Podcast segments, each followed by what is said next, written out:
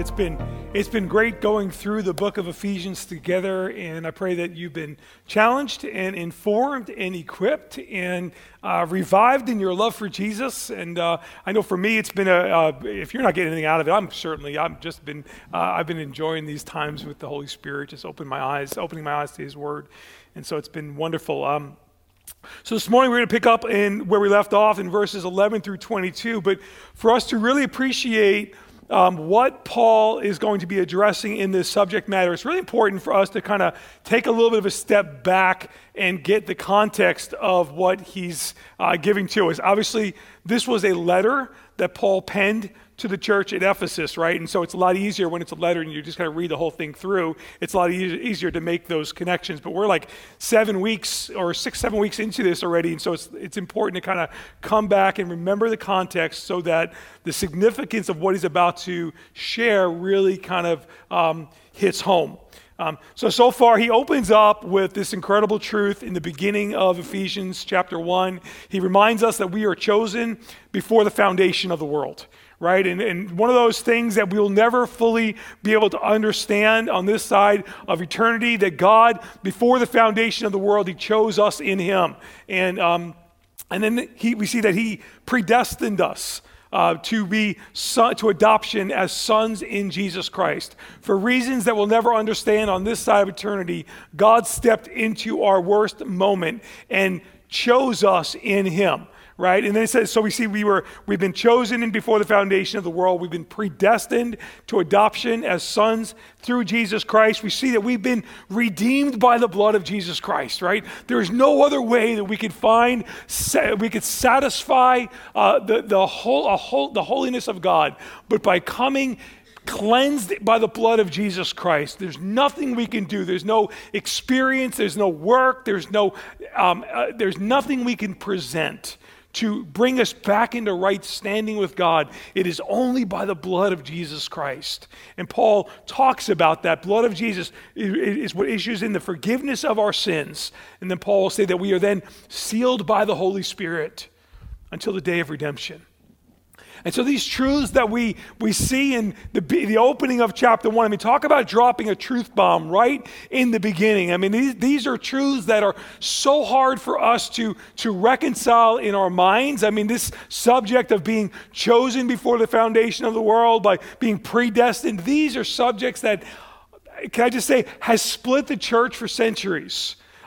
Not the outcome. The reality of it is you can't get past the fact that God has a chosen people and that God has predestined people. The outcome, everybody pretty much agrees on. Where the divide comes in is, how did that happen? On what grounds? By what means? What was the process by which that takes place? And there's a lot of opinions out there, and sadly, that the diversity of opinions has caused more division than is necessary.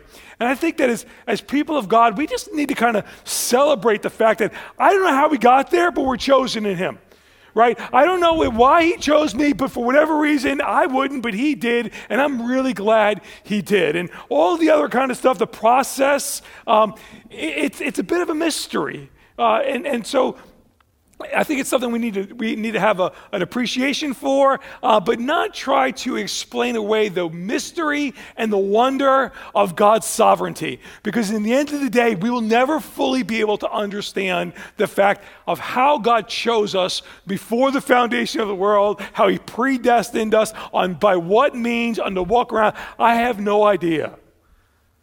But it's clearly what is taught in the Scripture.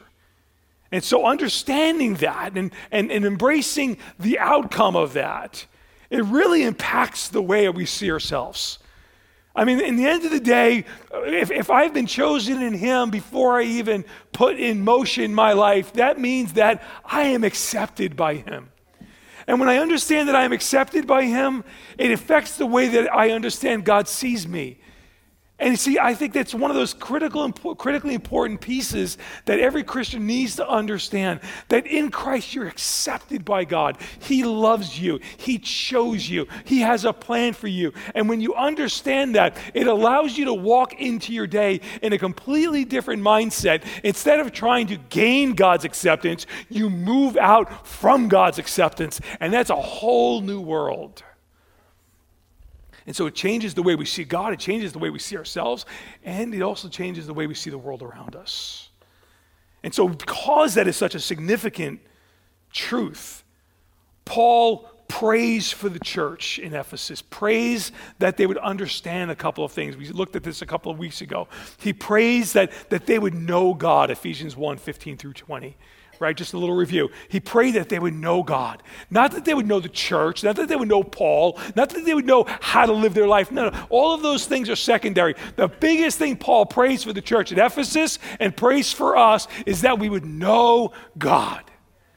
In the end of the day, that's the most important thing. His prayer was that they would know God. That was Paul's desire. We read about that he would know Christ in the fellowship of his sufferings. Right, in the glories and the power of his resurrection, but also in the fellowship of his sufferings, that we know deep in our knower who God is. He prayed that they would know who they are in Christ. So critically important, that they would know God, that they know who they are in Christ. Thirdly, that they would know where their reward comes from.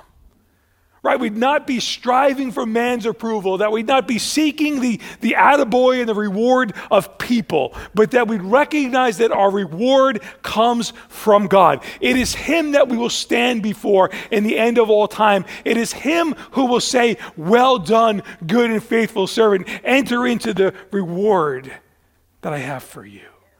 Right? And so we need to live our lives realizing that our reward comes, because here's the thing, when we fully understand that, we let go of this people-pleasing mentality that can bind us up sometimes, right?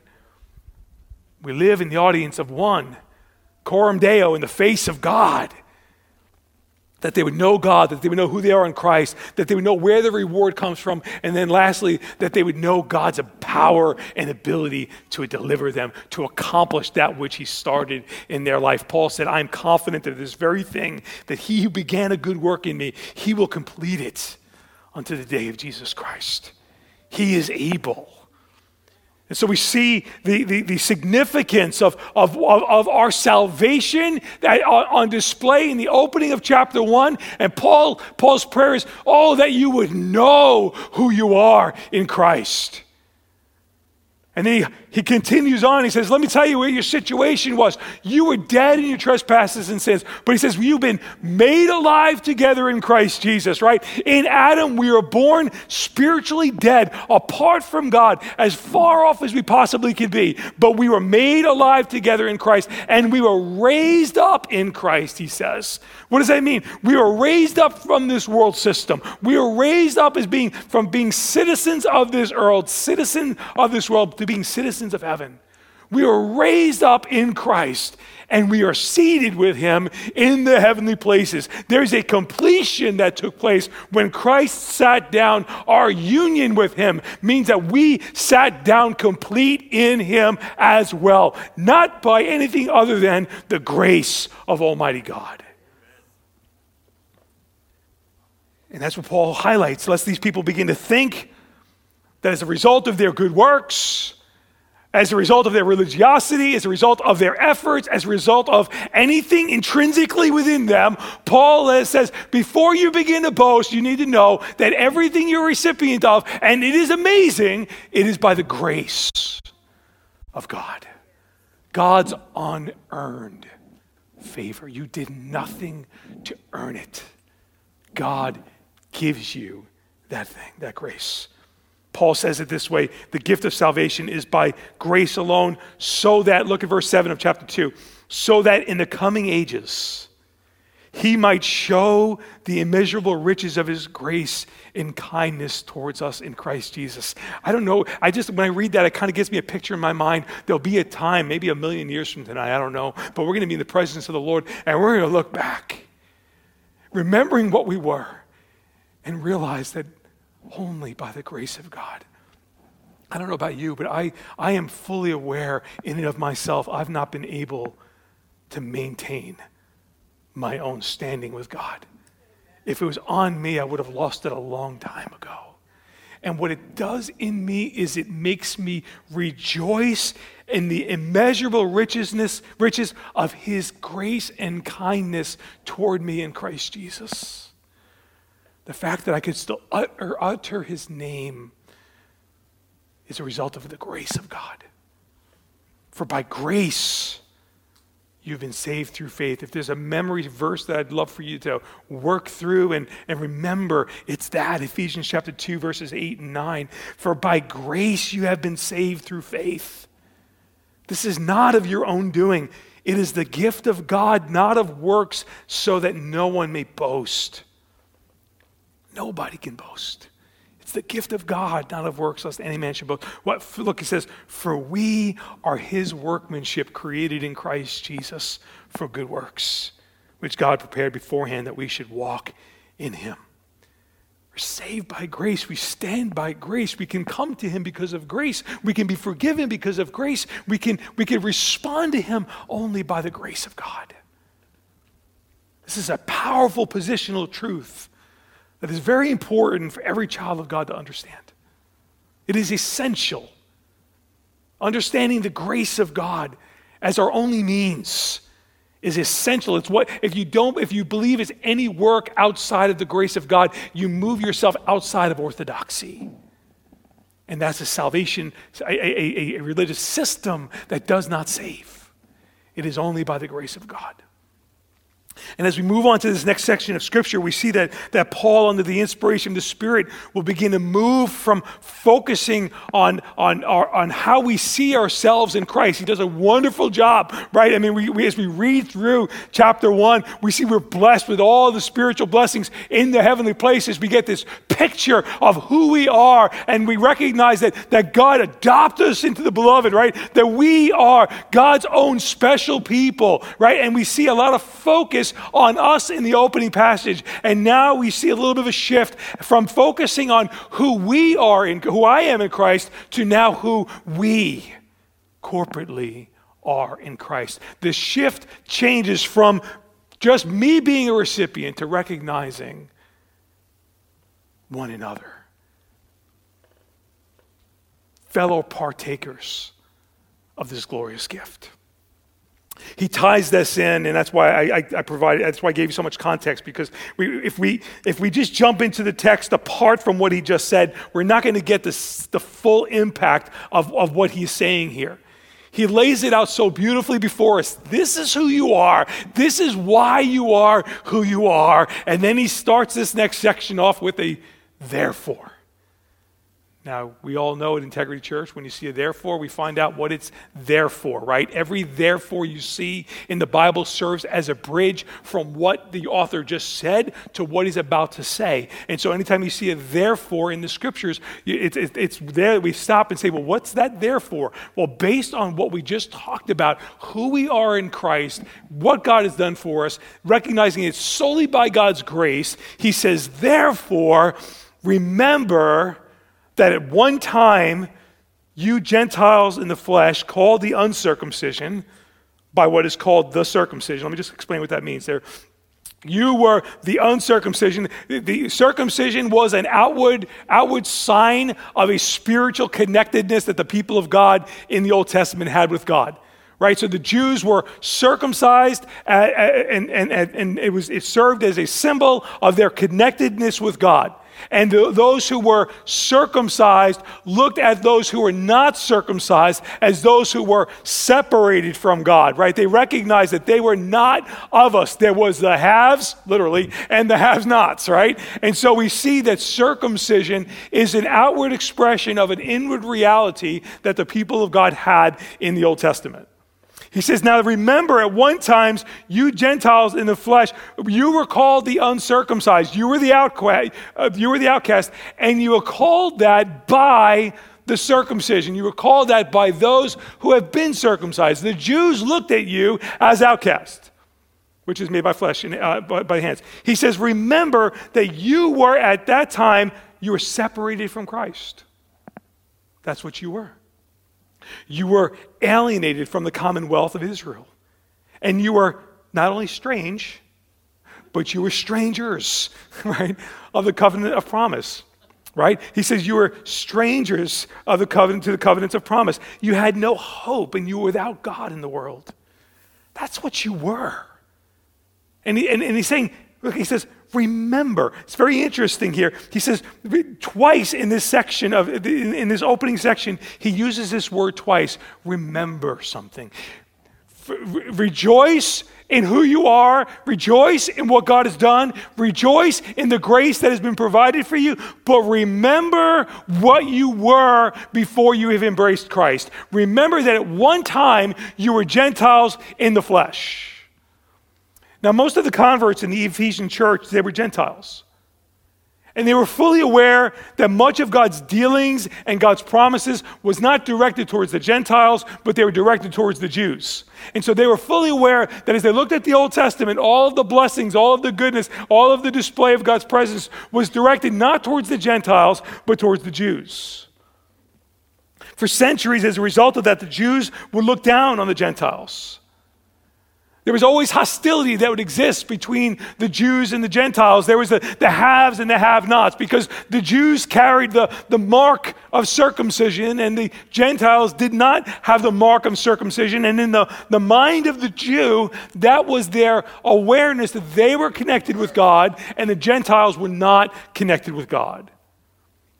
But something started to happen, right? Now the Gentiles start coming along. And now the Gentiles are grafted into the people of God without the need to be physically circumcised. Instead, by embracing the cross of Christ, by embracing the gospel of Christ, they receive spiritual circumcision. So now they are accepted by God. They are no longer separated from God. They are received. And you see, the acceptance of one another in the body of Christ at that time, Jews and Gentiles, wasn't something that happened very easily, because they were different. The Jews saw the Gentiles as Gentiles, and the Gentiles saw Jews as Jews. And so there was a hostility, there was a divide amongst them because they were different than them. Isn't it amazing how the church hasn't changed one bit? I mean, really, what we see here, and actually we see this on display also in the book of Acts. I mean, we see racism right from the beginning, right? What's so sad is God, in his creative genius, he creates every nation, tribe, and tongue, different color, different ethnicity. Hey, the spectrum of God's beauty and creatorship is something not to be avoided, but to be celebrated. I mean, we see it in the beginning of time, and then we see it at the end of time, where Revelation says, at the end of time, every nation, tribe, and tongue will gather before the throne and give praise and glory and honor to God. And that's something that we ought to celebrate, and the enemy tries so hard to bring division. He did that from the beginning of time. And Paul is addressing it right here, even amongst the Christians, the Jews and the Gentiles, the converts that came together. There was a division that existed amongst them because they were different. He says, remember that one time you, being a Gentile in the flesh, you were considered separated from God by those who were separated to God.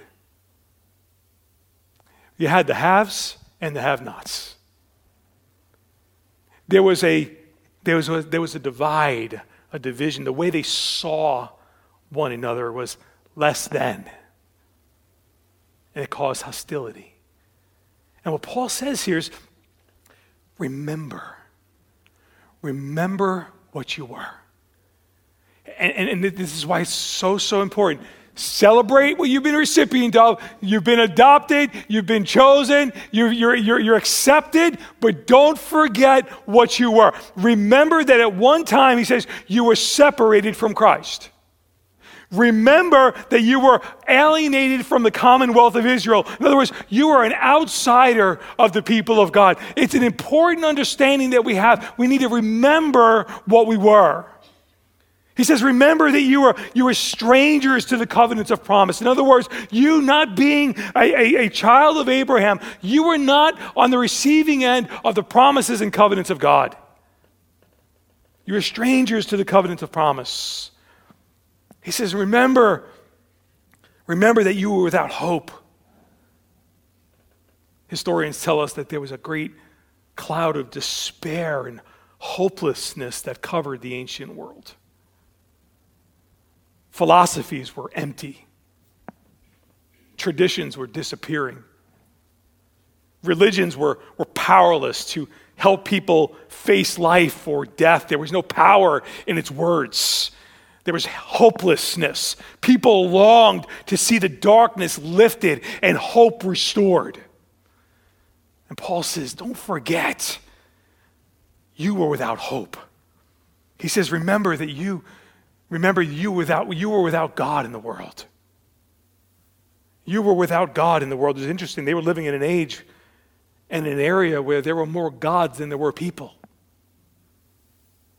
And that was the world in which they lived in. There was gods for everything. There was more gods than there were people. And yet they've remained disconnected from the life of God. It's not much different today, is it? While our culture may not refer to the gods of our day by name, don't think for a moment that they don't exist. And worship attendance is at an all-time high amongst the gods of our world. The gods of self, the god of pride, of lust. Anything you pursue, anything you go after, anything you surrender yourself to is your god. The gods of lust, comfort, religion, bitterness, fear, and anxiety, they fight for our hearts, don't they? They are woven throughout our society and in our world. Much worship has gone up to the gods of money and vocation, of success, and even family and friends. Good things can be taken and put and elevated to a position that only belongs to God, that everything revolves around. Good things can become bad things when we put them before God. They become idols. They distract us from the worship of the one true God. We see that in our society today. It clearly was the case during the Ephesian time of this writing. They had more gods than they had people, and yet they were not fulfilled. They kept making gods up, hoping the next one would bring some significance, and nothing ever did. You see, this is what they came out of. This is who they once were.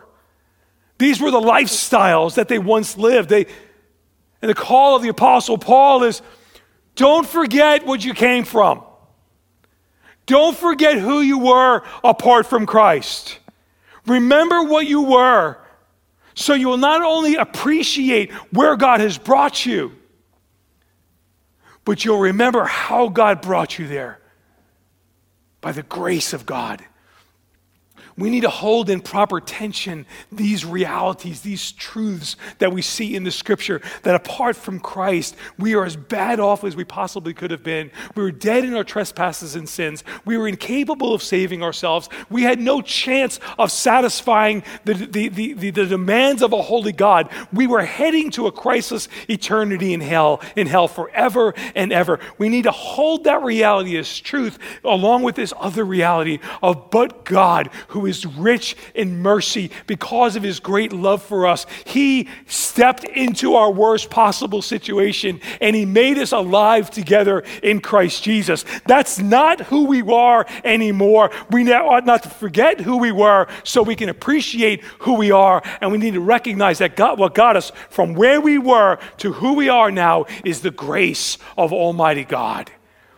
And you see, when we understand that, when we understand who we were apart from Christ, and we recognize the grace of God that has been extended towards us, it causes a love and appreciation for what Christ has done for us, and it also creates a patience for those who haven't arrived yet.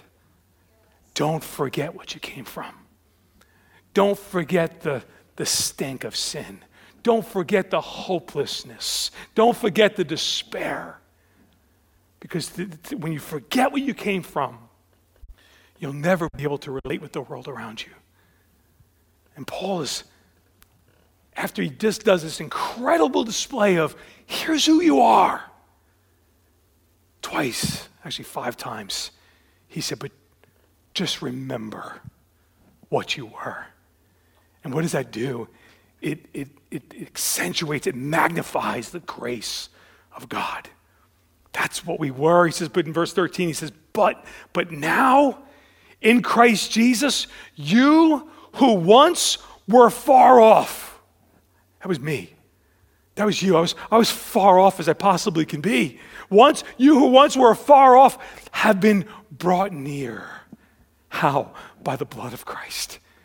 Do you see the change? Do you see the invitation? Do you see the extent to God which God went through in bringing us from what we are to who we are now? We who are far off have been invited to draw near by the blood of Christ. For he himself is our peace. Look, who has made us both one and has broken down in his flesh the dividing wall of hostility. Made us both one. Who's he talking about? He's talking about the division that existed between the Jews and the Gentiles. The ones who looked down on the other, but the haves and the have-nots, recognizing and saying, well, the Jews look and say, well, do you realize, you weren't part of us from the beginning, right? You don't have Father Abraham, who had many sons, had Father Abraham, right? You didn't have the rich history that we have. You didn't have the fathers that we had. So they would look down on them. And the Gentiles would be like, you know what, we didn't have that, but you didn't seem to recognize who Christ was because you put him on the cross. And so we are the recipients of this new. And so there was a divide amongst them. And what Paul says is, listen, don't forget where you both were apart from Christ. And then he says, look, for he himself is our peace, who made us both one and has broken down in his flesh the dividing wall of hostility. In other words, there ought not to be any division anymore amongst the people of God, because because of the cross of Jesus Christ, that wall of hostility has been crumbled, and the ground before the cross is level.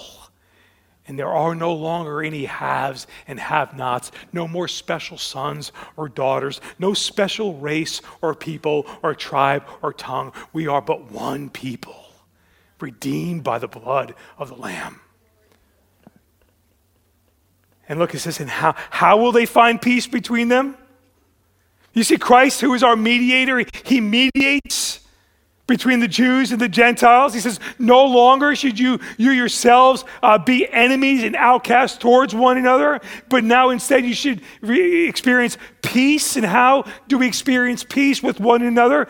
Jesus himself is our peace, verse 14 says. For he himself is our peace.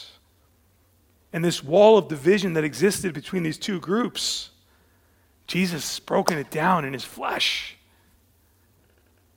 The cross shatters racism. It shatters the things that divide people and define people. And it makes us both one. One. Not only did the cross of Christ break down the wall of hostility that existed between us and God, as we saw earlier in the text, but the cross of Christ breaks down the wall of hostility that exists towards people who are not like you. And that speaks directly to much of the problems we have in our culture today. A lot of the divide that we see and the hate that we see today, it's not new. This has been going on for centuries. It's the same lie packaged differently from the beginning of time. What is it? It's an assault on the beauty of what God has created in his people. The diversity that God has created amongst the people of God is not something to be divided over. Instead, it's something to be celebrated. And again, as we look at the end of time, when we stand before him, every nation, tribe, and tongue, we're going to see a lot of different yet one. As we stand before the throne. People defining and valuing one another based on the color of their skin, their nationality, their socioeconomic status, the town they came from, their upbringing, the church they attend, the denomination they're a part of. The walls of division that exist in the church today are walls that have been broken down by the cross of Jesus Christ. but sadly have been resurrected by Christians who allow themselves to be influenced by the divisiveness in the world. And this ought not to be amongst God's people. Paul, the book of Ephesians, the Holy Spirit teaches us we are one. We are one in him. And before you conclude that that person who's different than you isn't as valuable as you are, now we don't say that, not in words at least, but how we can look down and draw conclusions says it over and over again. Lest we do that, let's remember what Paul says in verse 11. Remember where you were when God received you.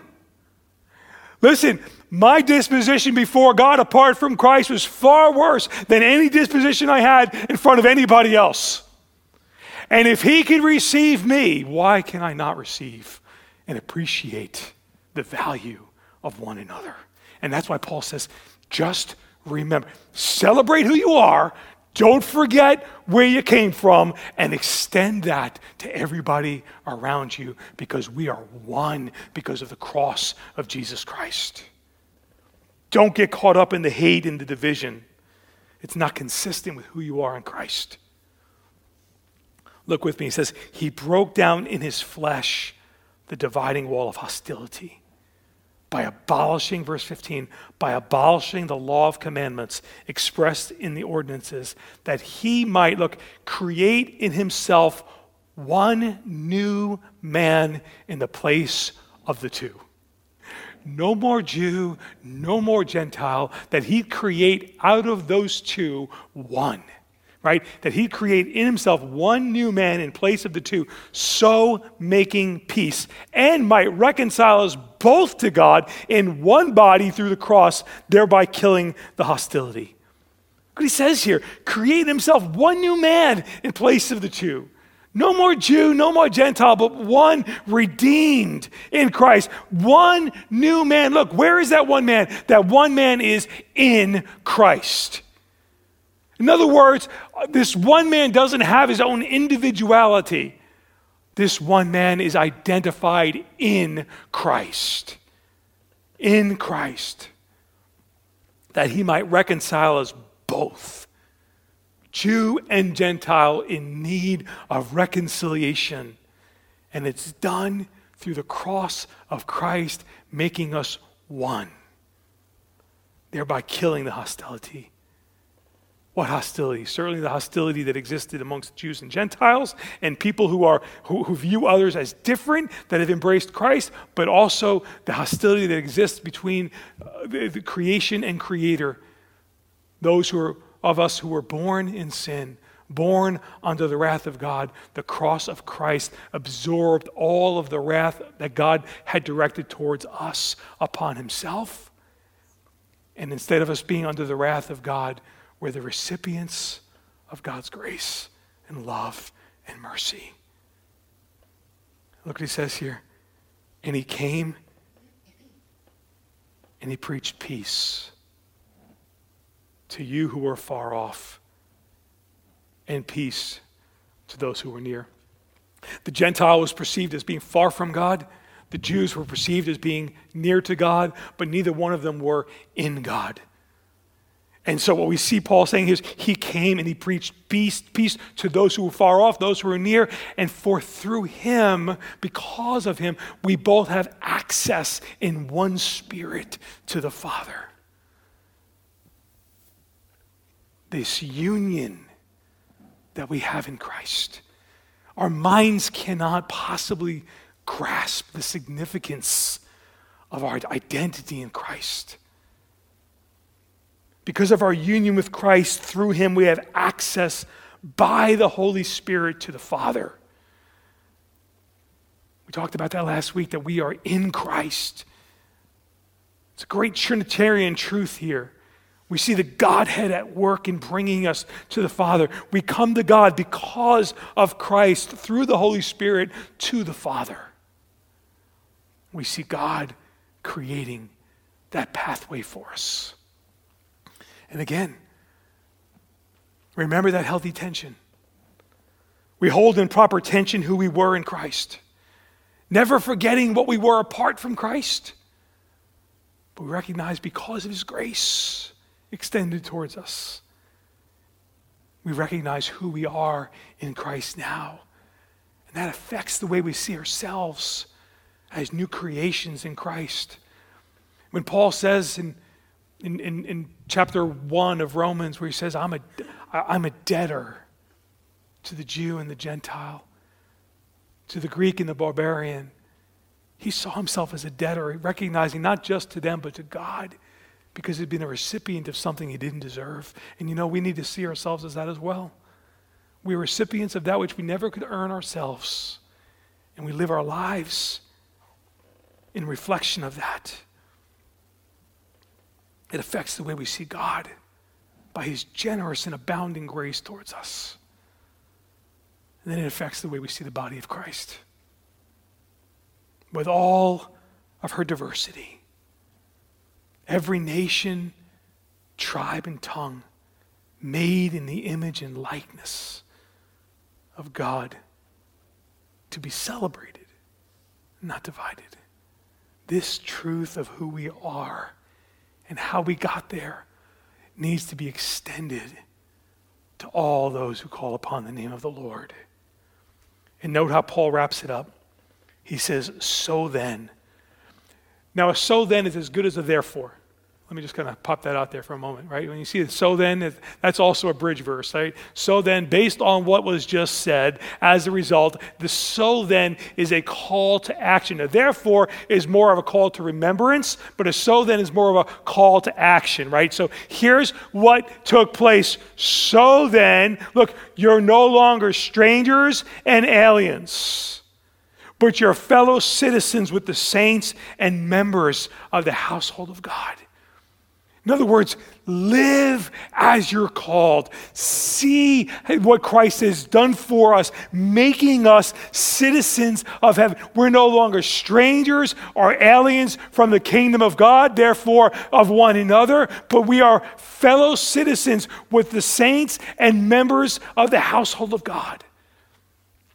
Paul begins to paint a picture of this house. What is the house? The house is the church. Not the organization, but the organism, the breathing, living body of Christ, redeemed by the blood of the Lamb that has been existent for centuries. We are united by the blood of Christ. We are members of the household of God. And this household is built on the foundation of the apostles and the prophets, Christ Jesus himself being the cornerstone, in whom the whole structure being joined together grows into a holy temple in the Lord. In him you also are being built together into a dwelling place for God by the Spirit. What is the foundation of the apostles and the prophets? It's the Word of God. Old and New Testament, we see the Word of God revealed through his apostles and prophets. It is what puts structure to our house, but he says it's not just the foundation. You can't just have a foundation, right? The foundation is what it rests on, but the house itself is being built, and in that house there's a cornerstone, and the cornerstone is Jesus Christ. What is the cornerstone? The purpose of the cornerstone is that part of the house that all of the weight of the house rests upon. You remove the cornerstone and the house falls like a deck of cards. The foundation of this house is the Word of God and the person of this house. All of the weight of the house rests upon Jesus Christ, who went to the cross for us and makes us one. And then he makes it really personal to them and to us.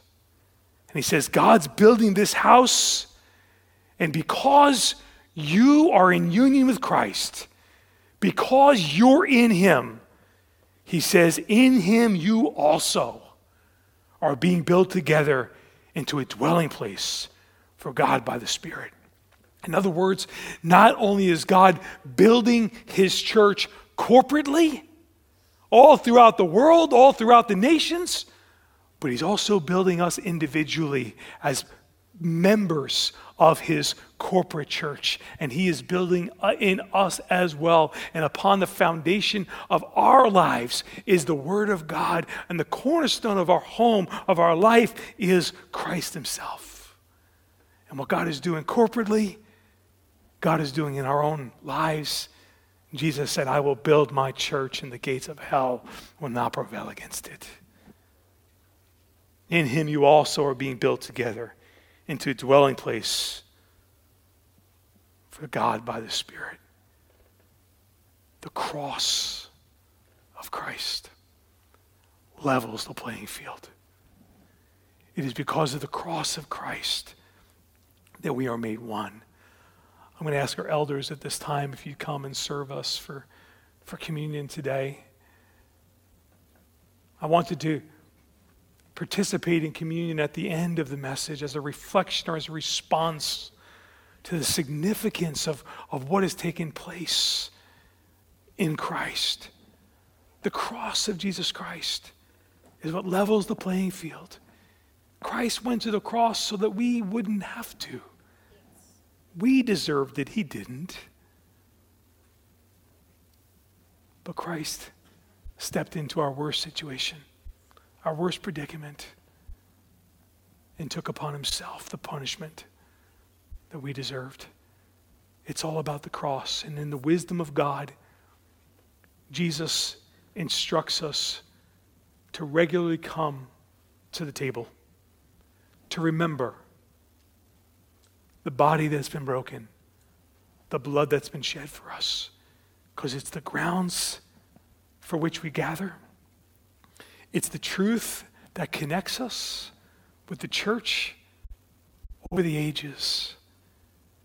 And so as the elements are being passed by, I'm going to call you to a moment of pause, just to reflect on what you were apart from Christ, remembering who you are in Christ.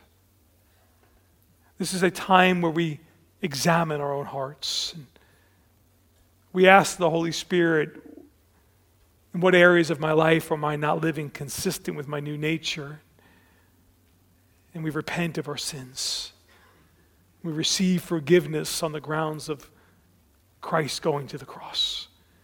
We're called to do this regularly because we need to be reminded of our need for him. And so just in the quietness of your heart, just talk to God this morning. Maybe you've never asked Christ into your life. Maybe you have not recognized the fact that you're a sinner in need of a Savior. I would tell you, don't partake of the symbol before you partake of Christ himself. And asking Christ to forgive you of your sins, come into your life and be your Lord and Savior, putting your trust in what he has done for you on the cross. There's something so beautiful about the elements being passed out because they're being held before us and we're recognizing our need to partake, to identify with the death of Christ on the cross. We recognize our need for forgiveness. We recognize our means of forgiveness being the blood of Christ shed for us. May these truths never get old or familiar to us.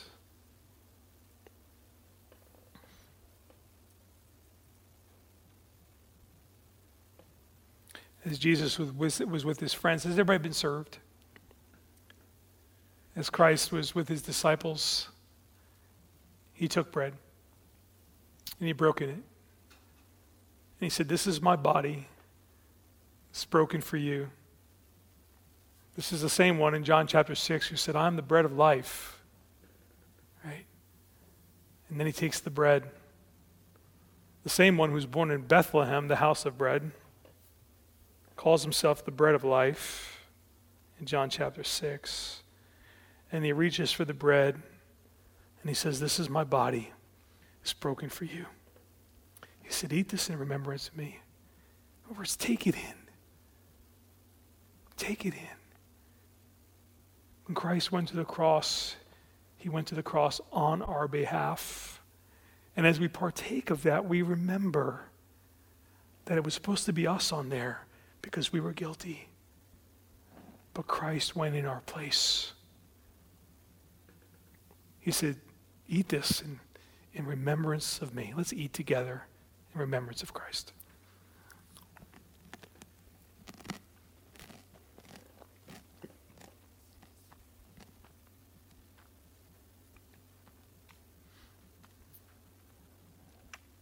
In the same manner, he took the cup, and he said, this is the cup of the new covenant. Pastor Dominic read about that in Jeremiah earlier. This new covenant, everything was going to change as a result of Christ ushering in this new covenant. No longer would we need to depend upon systems and priests and the shedding of the blood of lambs and goats. No longer would we need to depend on priests and prophets to teach us, but God's word would be in our hearts and the Holy Spirit would be within us because of this new covenant that we're recipients of. The blood that Christ shed for us was the means by which the payment for our redemption was made. And Jesus says, drink this in remembrance of me. Let's drink together in remembrance of Christ.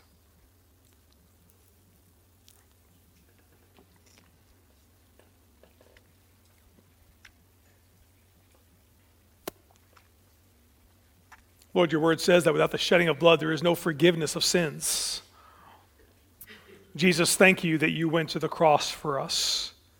Thank you that you shed your blood for us so that we might be forgiven, that we might be forgiven for sins in the past as well as sins for our future. Thank you for the work of Christ on the cross. Father, now as your people, we rejoice and we celebrate what you've done for us. And we just want to say we love you this morning. Lord, thank you for giving us everything we need in Christ. Thank you that we're complete in you. And Lord, thank you for what we've been recipients of by your grace. Lord, may we extend that to one another. And Lord, may we model that to the world around us, to the glory of God. In Christ's name we pray. Amen. Amen. Let's stand together as we go to our closing song this morning.